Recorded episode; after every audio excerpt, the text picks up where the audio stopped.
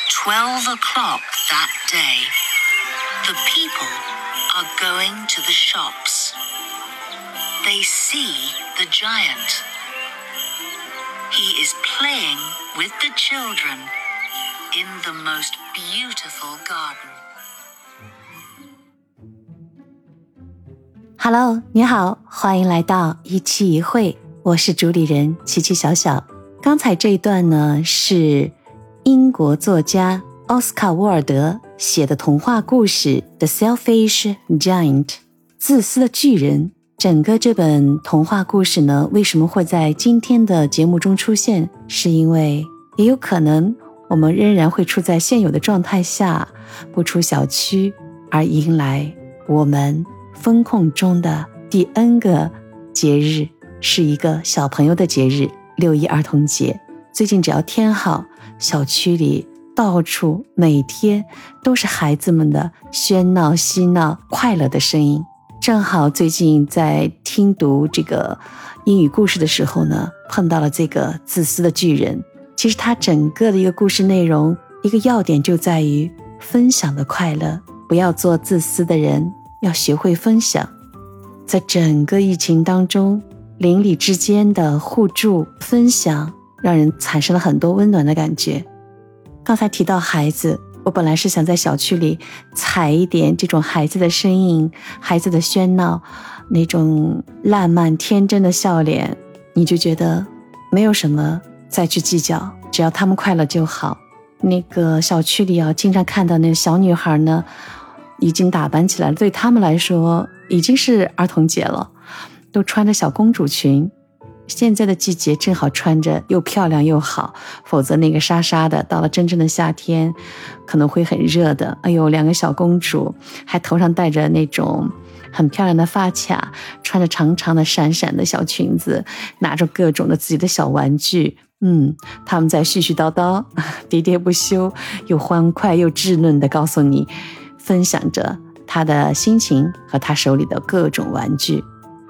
还有就是那种各种小男孩其实我在小区里还听到两段的声音，我觉得特别对我有触发的作用。一段就是有一次我锻炼差不多的时间呢，就看在我们后排的那个有一个妈妈站在阳台上，叫着某某小孩的名字，回家吃饭喽，回家吃饭啦。还有一个我给你们学一学。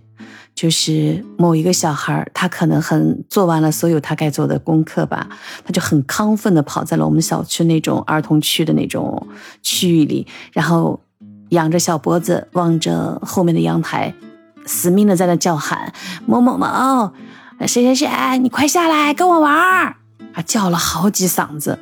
然后呢，你就会发现，你都可以有种场景的那种感觉。有一个小男孩倔强的，可能挣脱了妈妈，从他的那个小房间里，通通通跑到他们家的阳台上，对着下面倔强又无奈的回复：“你先玩吧，我妈不让我下楼。”所有这一些孩子的表现，你听到那一刻没有觉得嘈杂，只觉得可爱。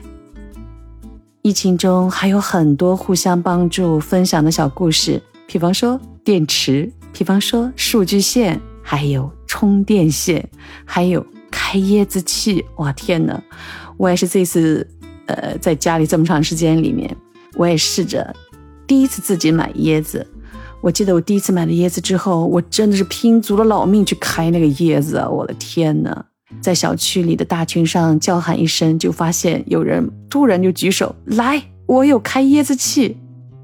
这是生活方面的，其实大家也有情怀方面的嘛。就有很多邻居分享着他们曾经的在这个季节、往年的这个时候在哪里游玩，晒着他们各种美丽的风景照片，还有分享着他们的旅途所见所闻。我们的顶层是复式嘛，他们有很大的阳台，估计好多的复式阳台都造了个小花园吧。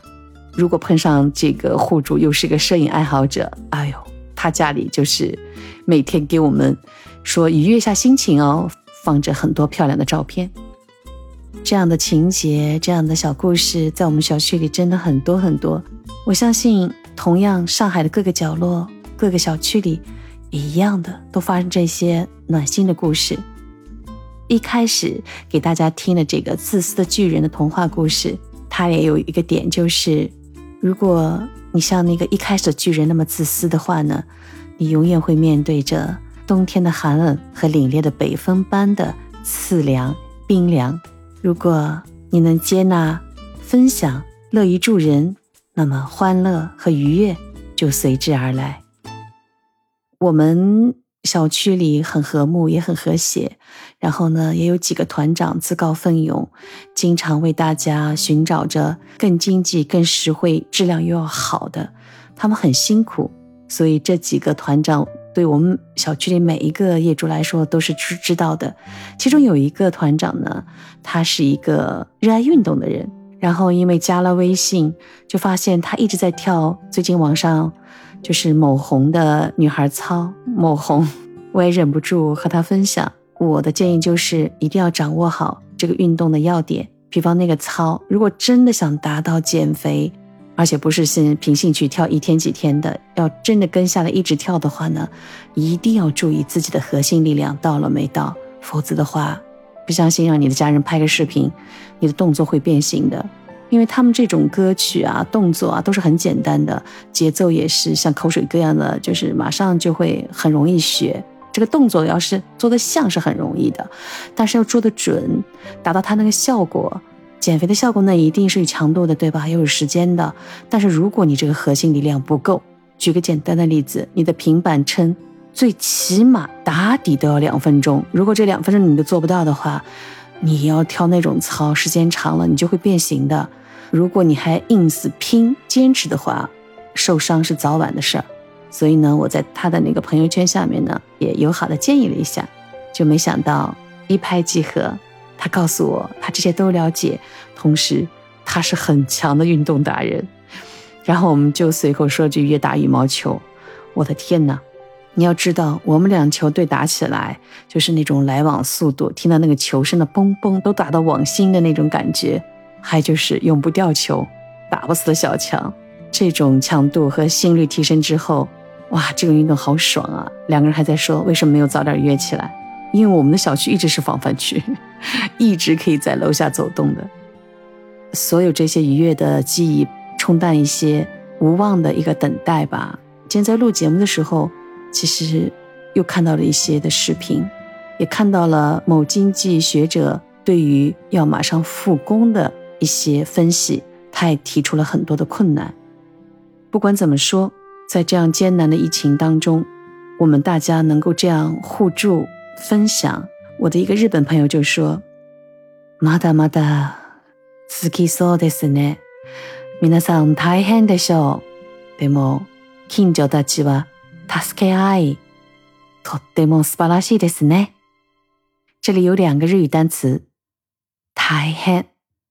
它的汉字呢，大其实是一个变形的一个变化的变，大変就大家都很不容易。然后还有一个今天要特别着重讲的一个日语单词就是他斯 k 阿伊，他斯 k 阿伊，它一定会要写成有一些汉字的，就是一个帮助的助，助 k 和 i 就互相帮助，合成一种力量。难熬的疫情，太狠的疫情，终将会过去。我们互助友爱，他是开爱的这种近邻之间的友情，也希望它长存。今天的一期一会的单词，就是刚才不断和大家聊的他是开爱。今天的节目，包括一开始的童话故事，都特别想送给马上就要到来的所有的儿童们。我最后挑选了一首日本的童谣。散歩歩こう歩こう私は元気歩こう歩こう私は元気向前走走啊走我每天都精神饱满希望每一个儿童们每个孩子们你们都开心快乐也希望你们早早回归正常的生活好的我们下期见